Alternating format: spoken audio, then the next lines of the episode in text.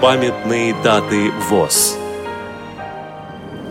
26 мая. 110 лет со дня рождения Льва Бориславовича Самбикина, тифлопедагога, заслуженного учителя РСФСР. 26 мая. 55 лет со дня открытия Республиканской школы восстановления трудоспособности слепых ШВТС и подготовки собак-проводников. Программа подготовлена при содействии Российской государственной библиотеки для слепых –